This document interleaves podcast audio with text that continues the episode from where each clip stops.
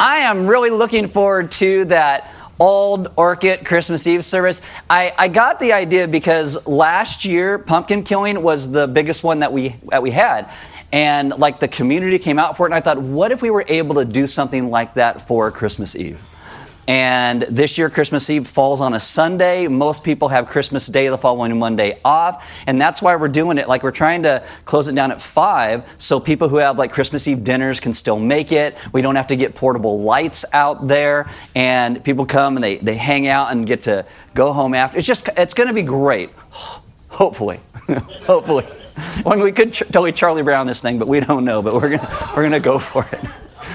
All right, so I have a couple things to tell you about. The first one is I mentioned this last week that trivia, our last one for the year, which is actually just our second one for the year, but the last one for the year is on September 15th. That is a Friday.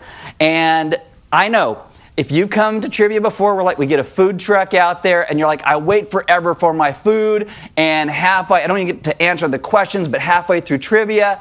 So this year, or this time, we got two food trucks. Two.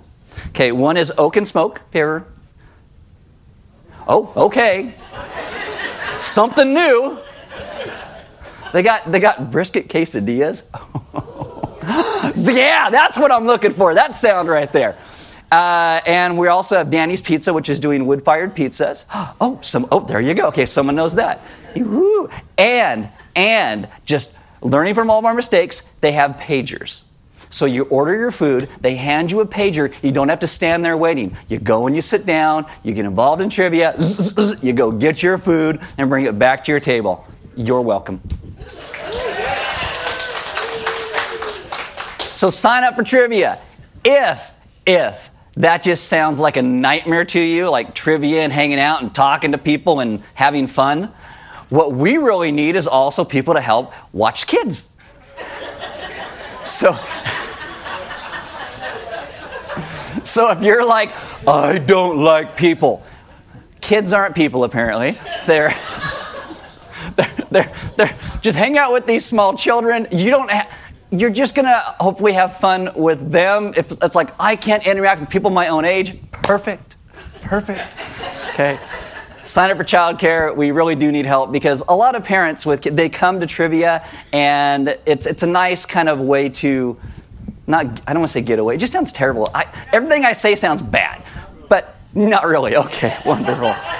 What we are going to do is doors will open at 5. We're going to do a kids round at 5:30. Then we'll send all the kids to their classes and the adult round starts at 6. We do our best to get you out of there or end at 7:30. So that's kind of the evening if you're looking for what times to come in and out.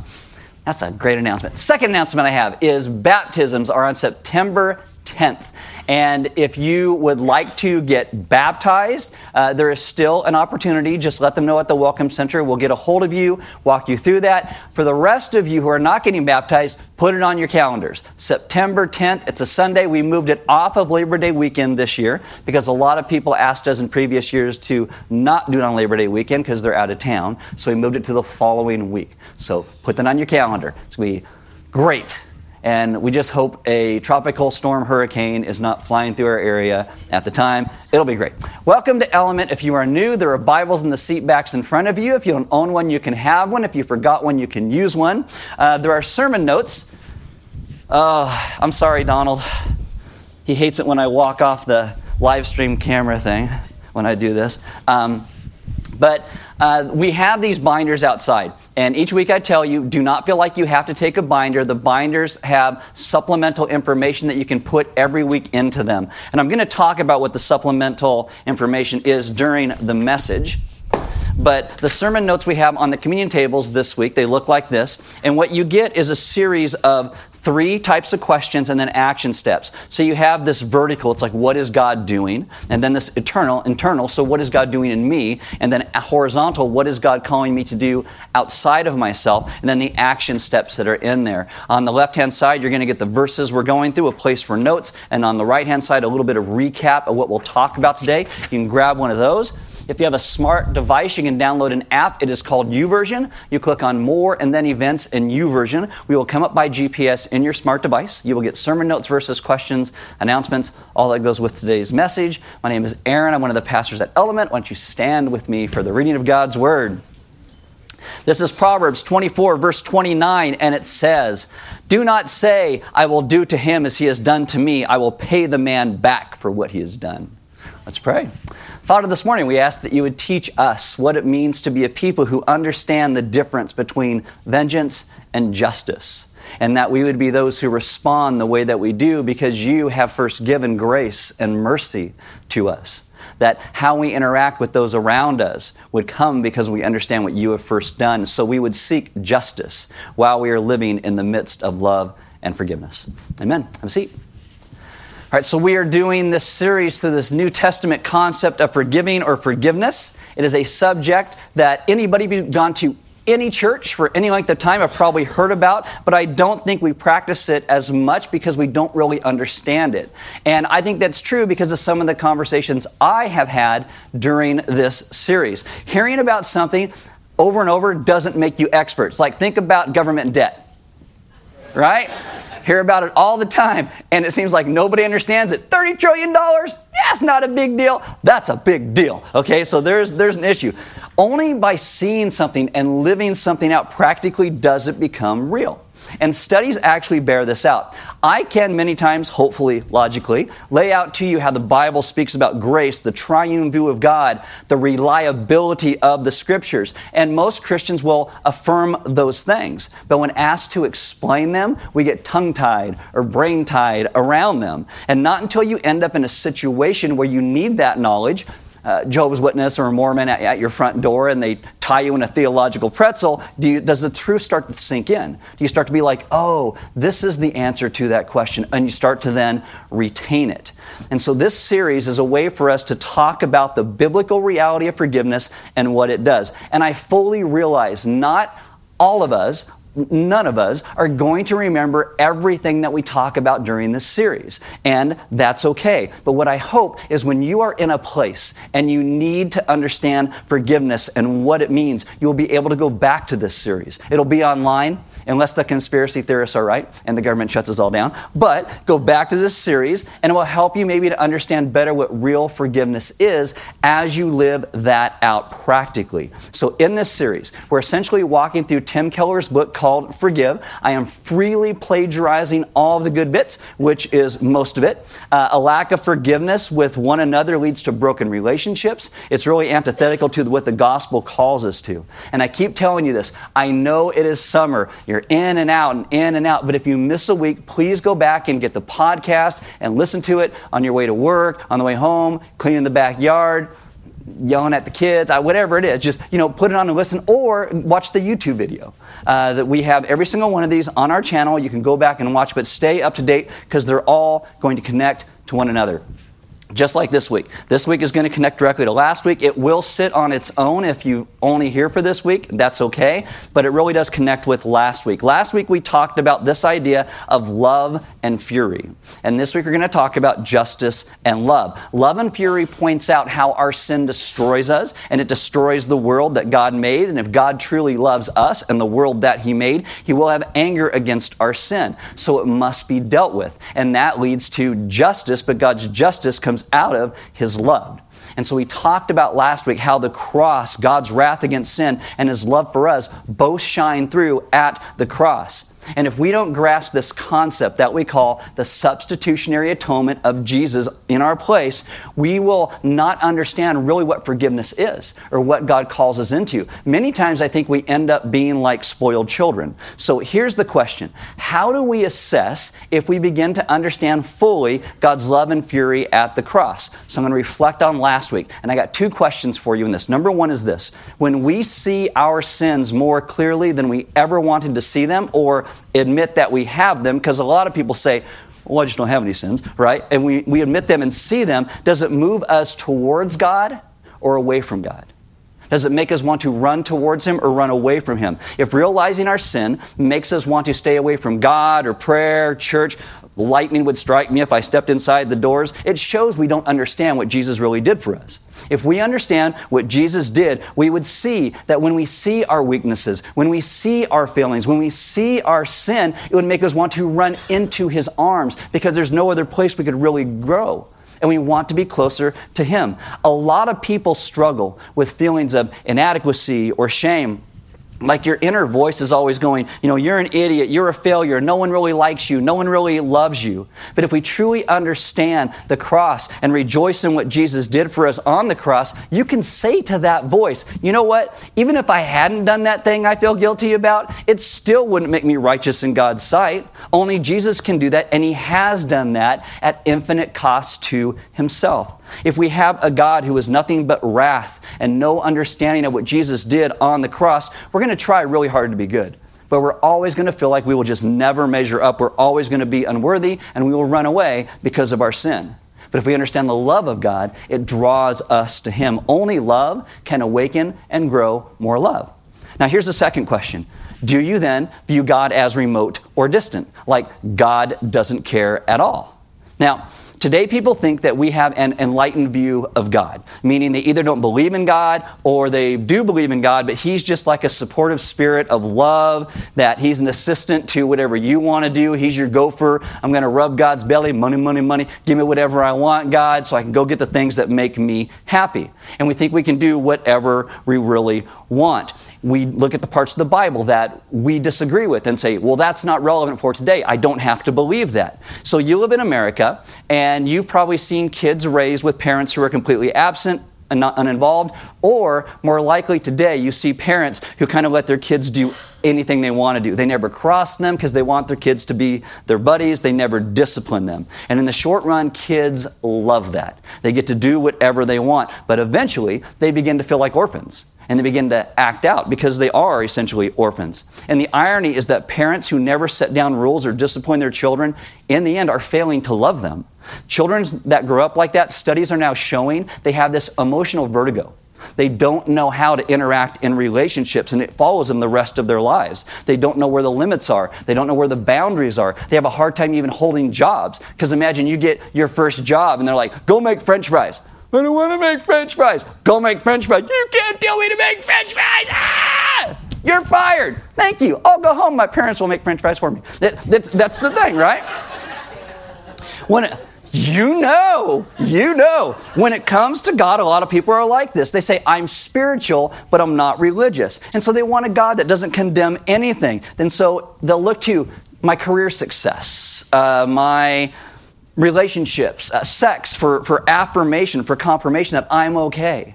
But it's temporary and it never lasts and it doesn't satisfy. When we understand and rejoice in what Jesus did for us on the cross, then we can be free from guilt. We get to be free from shame. We get to be free from all the things that simply moralistic religions bring. And yet, we can still feel bound to live in a way that pleases the one who died for us.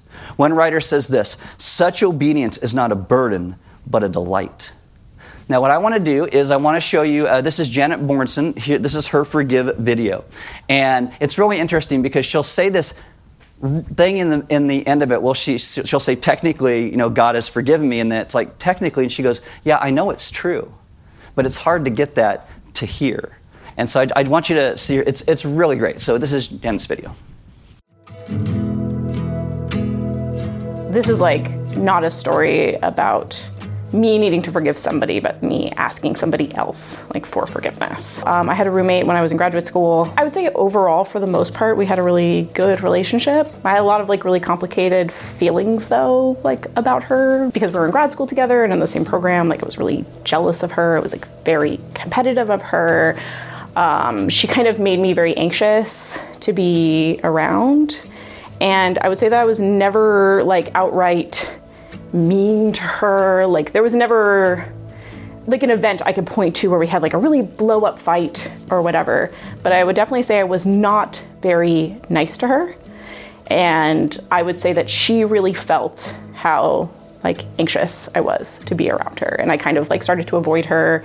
I knew that she was hurt by that. And I felt guilty because for lots of reasons, because I knew that I wasn't being very nice I knew that I wasn't being healthy about how I was handling my emotions. And I also knew that she knew that I was a Christian. And I did not think I was a very good witness of Christ and what that meant. One of the reasons I decided to actually ask her to go to lunch and kind of like apologize to her was after going through redemption groups like last spring. Like a big idol for me for a like, pretty decent part of my adult life has been like my work and finding identity and work and feeling kind of like satisfaction and being like in like getting publications and kind of using that as like a metric for kind of my own like self-worth and like and who I am. And kind of being like, okay, I can kind of feel like okay about myself because I'm doing X, Y, and Z, which really came out, I think, in redemption groups as part of thinking about these like idols.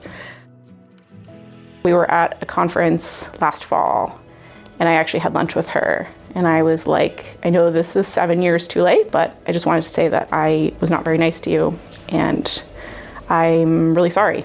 Kind of part of me just wanted to kind of like leave the relationship alone and like not have to think about it again and just kind of like just go on with my life. But I felt really compelled to apologize to her.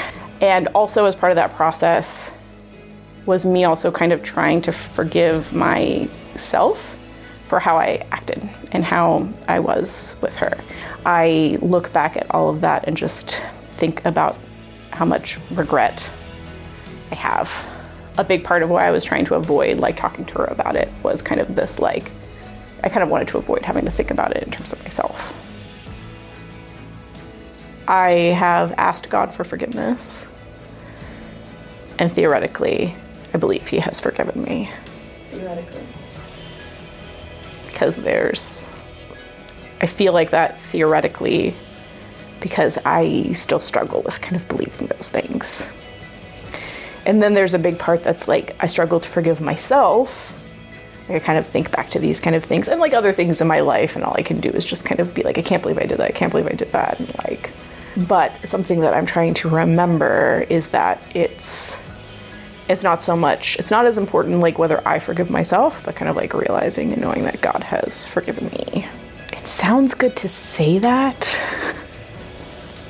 Feel like that's the right answer if my identity is in God, then kind of like how He sees me should shape who I see myself rather than like how I see myself.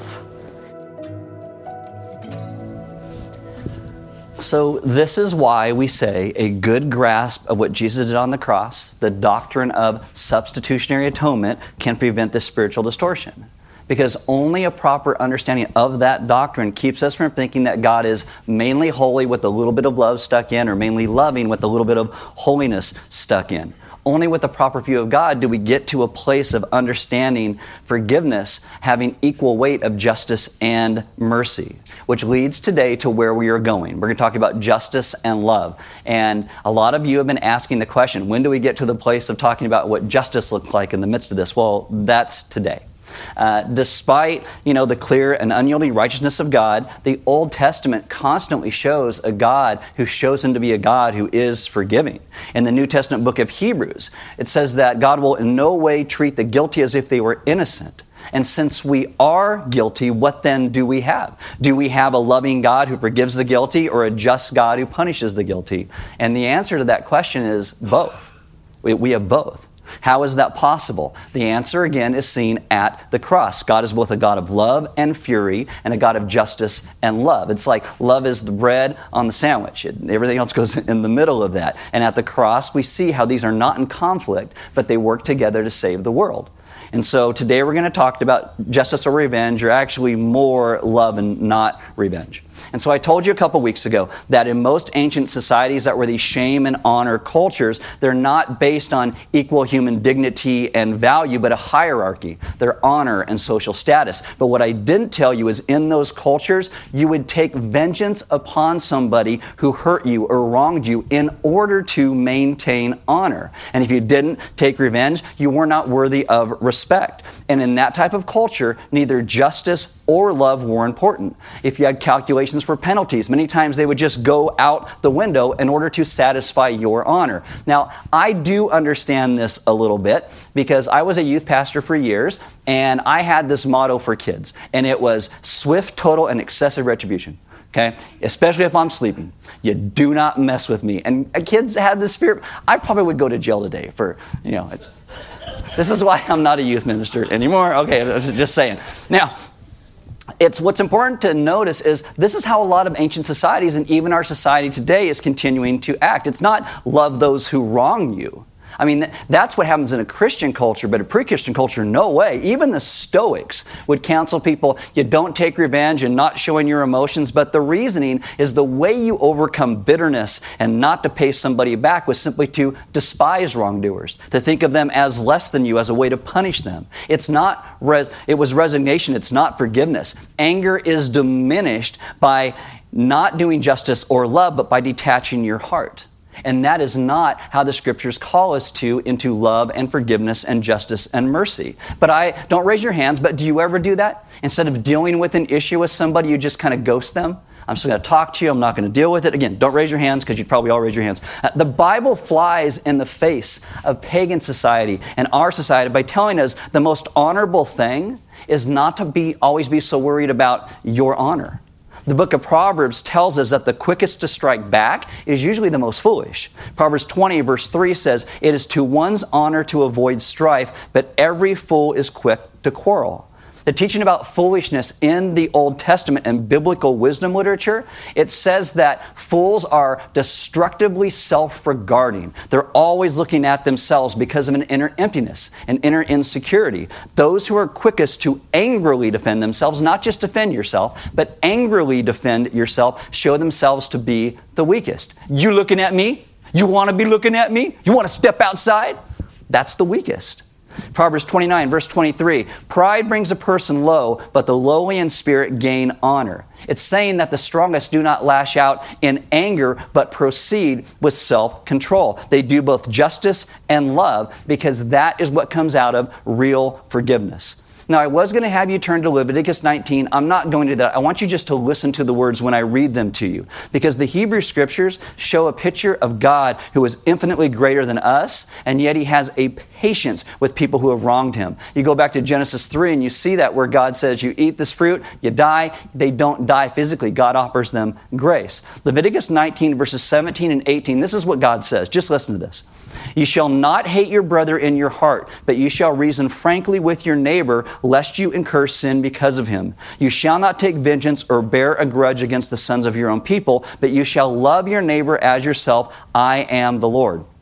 So, this shows how God intends for his covenant people to interact and conduct themselves when one person has wronged another. And we know this because Jesus repeats this and then he expands this. And there's three things here that are forbidden. Number one is this seeking revenge, paying someone back. You did this to me, so I will do that to you. Second thing, hating the person in your heart. Now, a lot of people say, I don't hate anybody in my heart. Well, this word hate here, the Hebrew word literally means to decrease status, to hold somebody in contempt as lesser than. That's what it means. And I think a whole lot of us end up being there a lot of times. The third thing is bearing grudges. Now, you got to be honest about this, right? Because when someone hurts you or something happens in your life, negative feelings pop up. They just happen. But what it's really saying is when those negative feelings are unavoidable, do your best not to sustain those over time. And then there are two things that believers in conflict must do. Number one is it says, reason frankly with your neighbor. Other versions will use the word rebuke, and that means rebuke is to pointedly show the other person their error. And the text adds, lest you incur sin because of him. The NIV will say it like this so you will not share in their guilt. What it is doing is it's indicating that we have a responsibility when somebody does something in our lives that is hurtful or could hurt other people, that we have to seek out to get them to stop that behavior. Now, that doesn't mean you have to do it alone. Israel was intended to live in community, so it's not like you're the only one who has to go and do this. We can do that in community. But God says there is a responsibility we have. And if we fail to confront them and seek to stop that abuse in their behavior, there's a responsibility there. Even if we are the victims in the first place, we are called to pursue justice where it is called for. And this command not to hold a grudge is also a command to forgive as we seek justice, not letting justice go by the wayside. The second thing that we are called to do is love. And love is like another problem. Like in our culture, we hear the word forgive, we think it means letting everything go. And love, we think, oh, it's opening my arms, come back into my house, hurt me some more, oh, please punch me. That's not what love means. Love means you don't despise somebody as you are seeking justice. It means we live this truth. And as a really nuanced approach to forgiveness with justice and love, we are to forgive and confront wrongdoers about their sin. Again, we can do that in community, justice and love. So, why do we do this? Well, Leviticus 19, verse 18, God says, Because I'm the Lord. That's why. Justice and love must be combined in us because they are combined in God Himself. Proverbs 24, verse 29, the verse I had you stand for, says, Do not say, I will do to him as he has done to me. I will pay the man back for what he has done. If we do not combine love and justice in our dealings with others, we will ultimately do neither of them. One of the best lines in the Forgive book says this The heart dresses vengeance up as if it were justice. Do you hear that?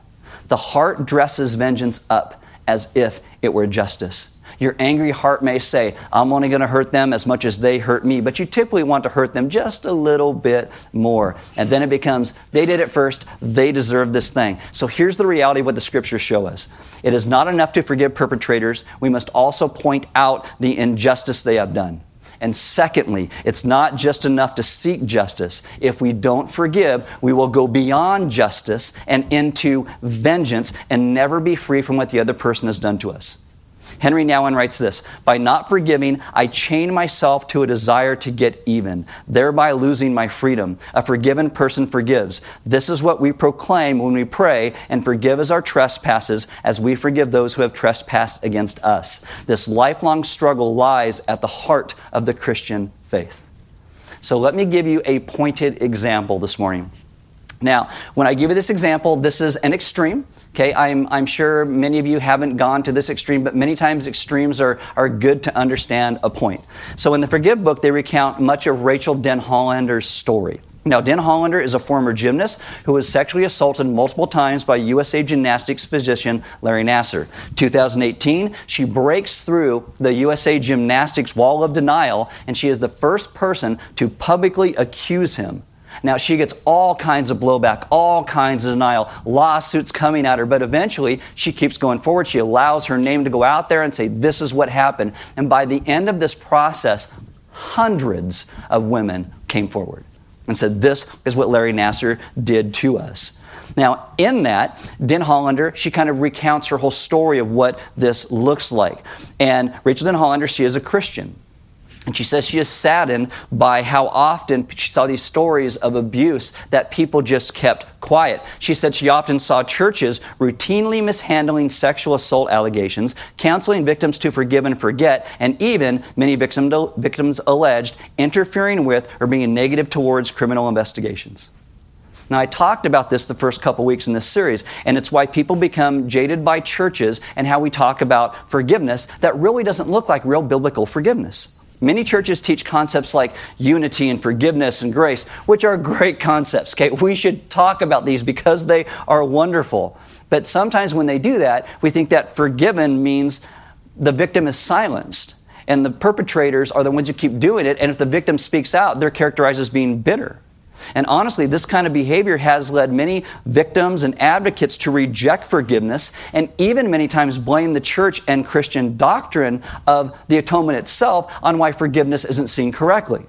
So, this is why I keep telling you if we misunderstand the teaching that Jesus died on the cross to satisfy God's divine wrath against sin, which we've been talking about, it is argued that that itself is child abuse, that God you know, has abuse against his son. This is where an understanding of the triune nature of God comes in. There is this doctrine, and we call it simplicity.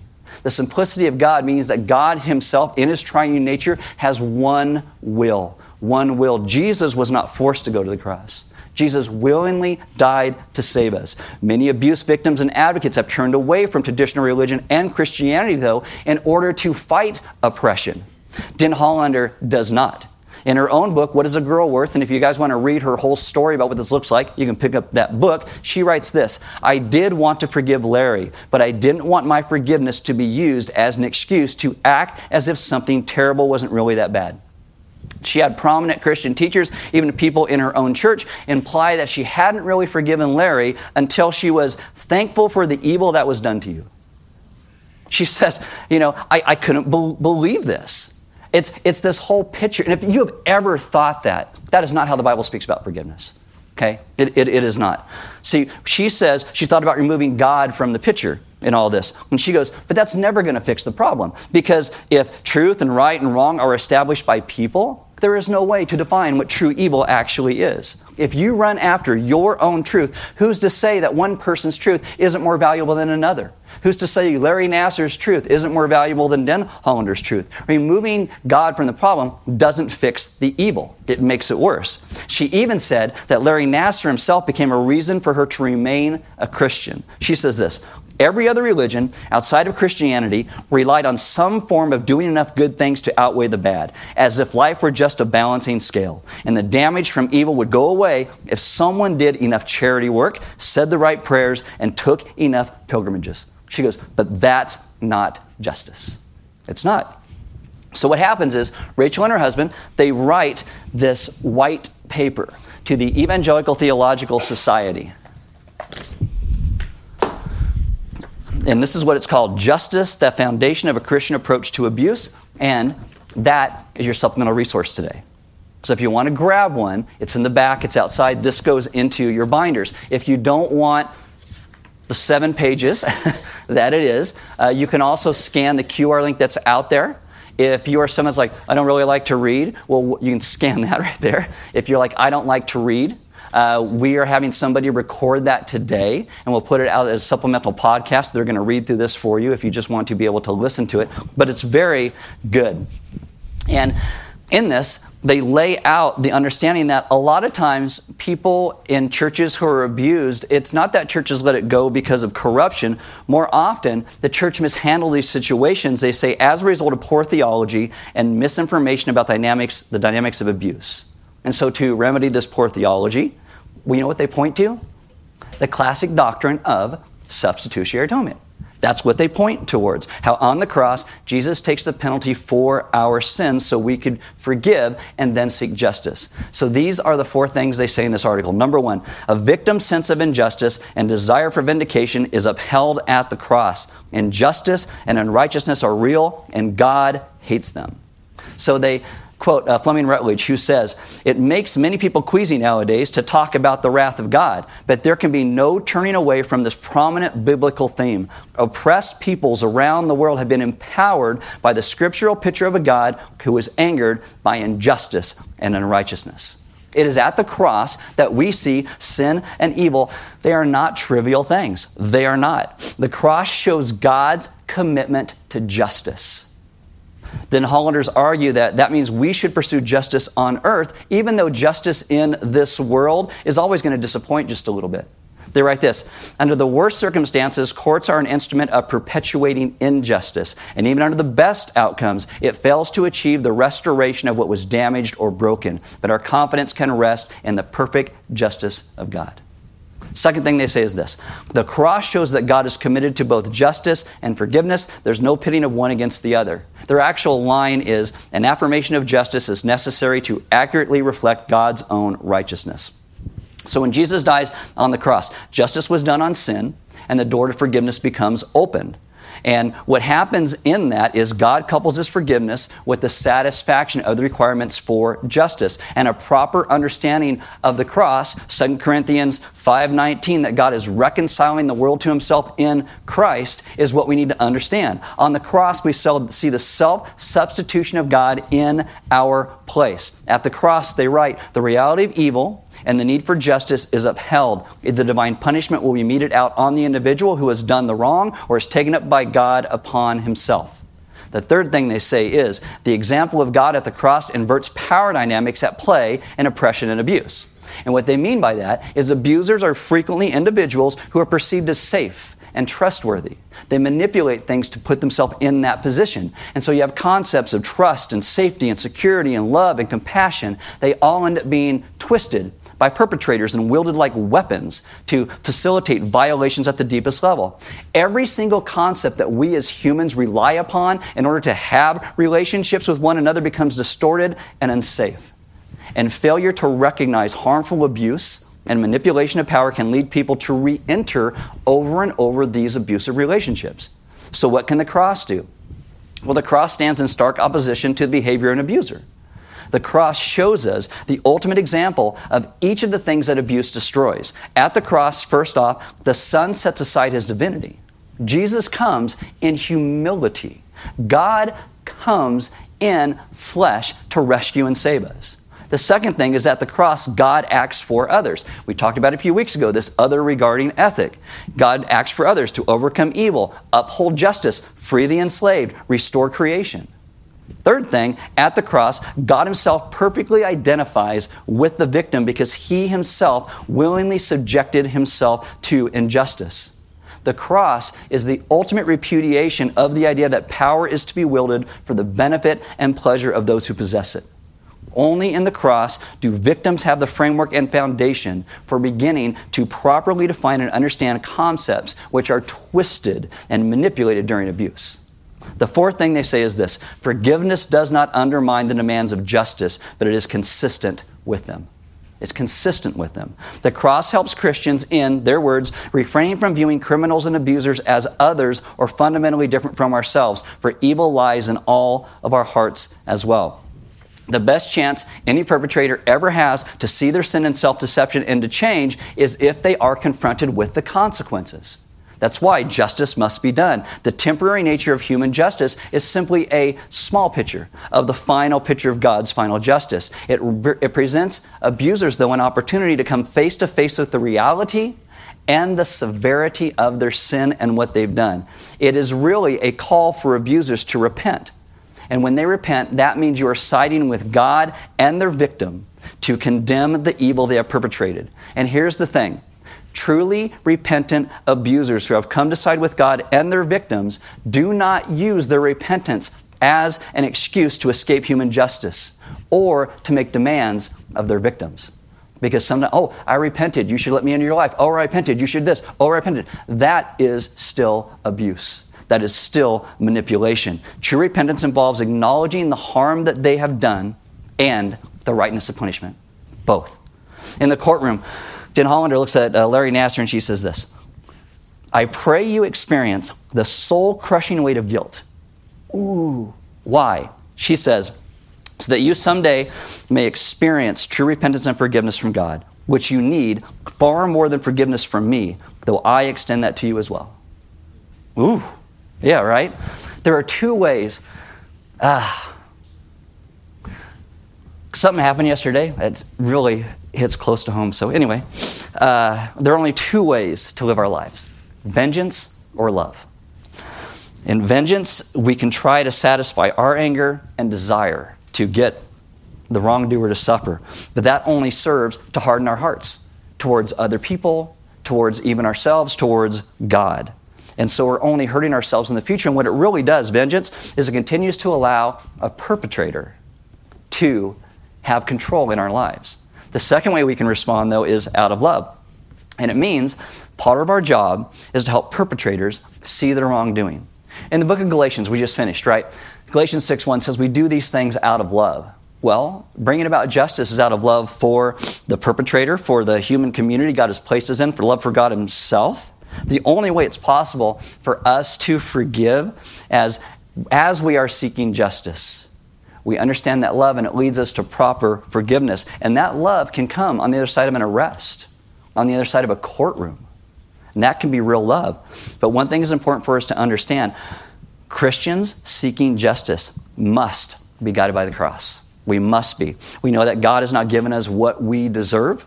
In Jesus, we received the full penalty. He, he received the full penalty for our own sins. The punishment we deserve for the sin in our lives falls upon him. His perfect life is then credited to us, and that is the classic understanding of the doctrine of justification by faith and not by works. On the one side, we see God upholds justice. He upholds justice. He does not ignore our sin.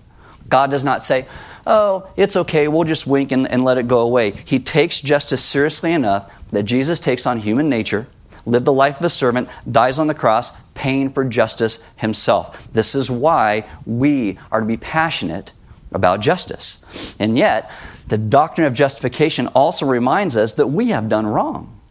We are not sinless either and that we are perpetrators of injustice whom God has also forgiven. And that enables us to go out into the world not with a condescending attitude towards the unjust, but in a way that we can now start to pursue justice tirelessly because of the cross. And this is why we keep coming back to the understanding of the cross is what enables us to live out in this world with love and anger at sin and justice and love.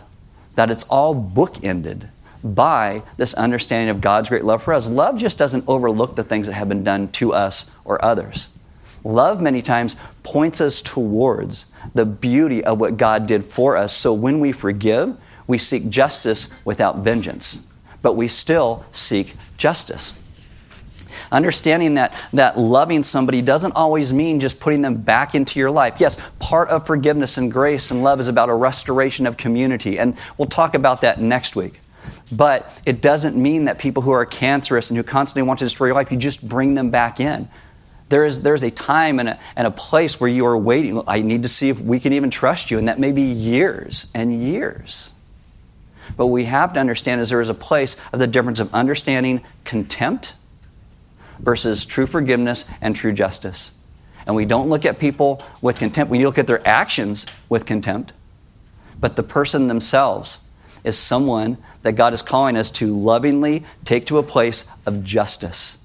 One, for the rest of the human community, for the perpetrator themselves, for the grace and the glory of God, and so that righteousness can actually be known. Forgiveness does not mean overlooking all the things that have been done. Forgiveness means that we can seek justice in a way that honors the justice of God.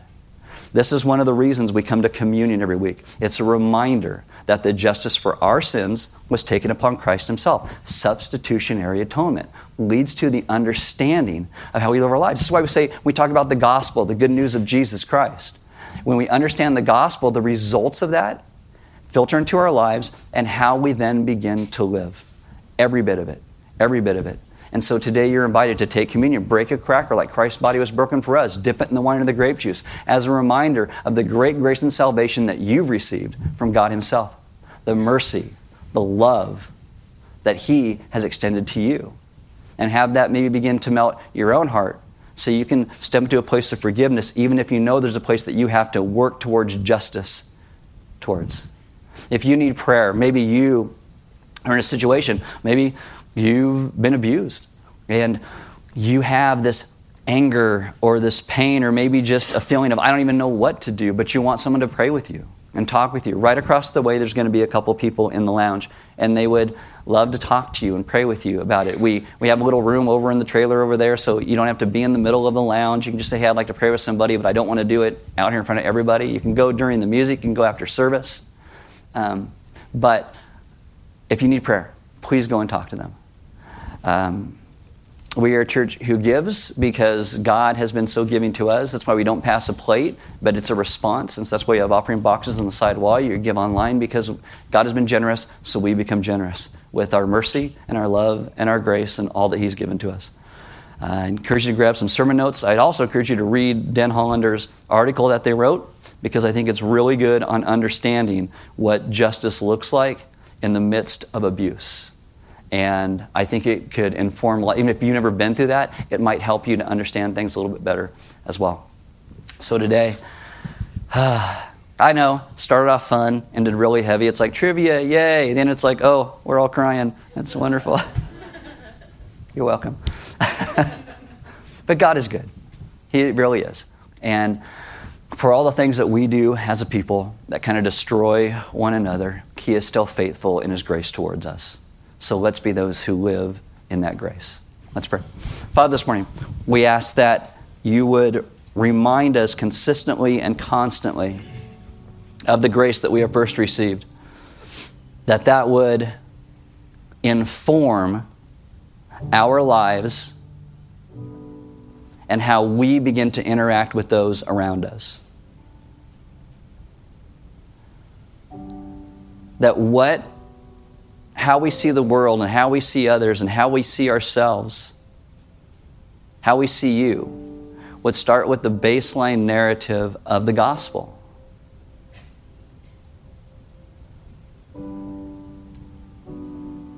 That we wouldn't simply see everybody else as the problem, but we would understand that we have been the problem as well. And yet you have stepped in to the places that we are and called us to yourself. And so this morning, I ask that you would grab a hold of our hearts in whatever way you need to, pull our focus back towards you that in places where justice needs to take place, you would give us the strength to do that. You would surround us with the community that would give us the strength to be able to do that. And that you would be glorified even in the midst of the mess that we made of this world you created.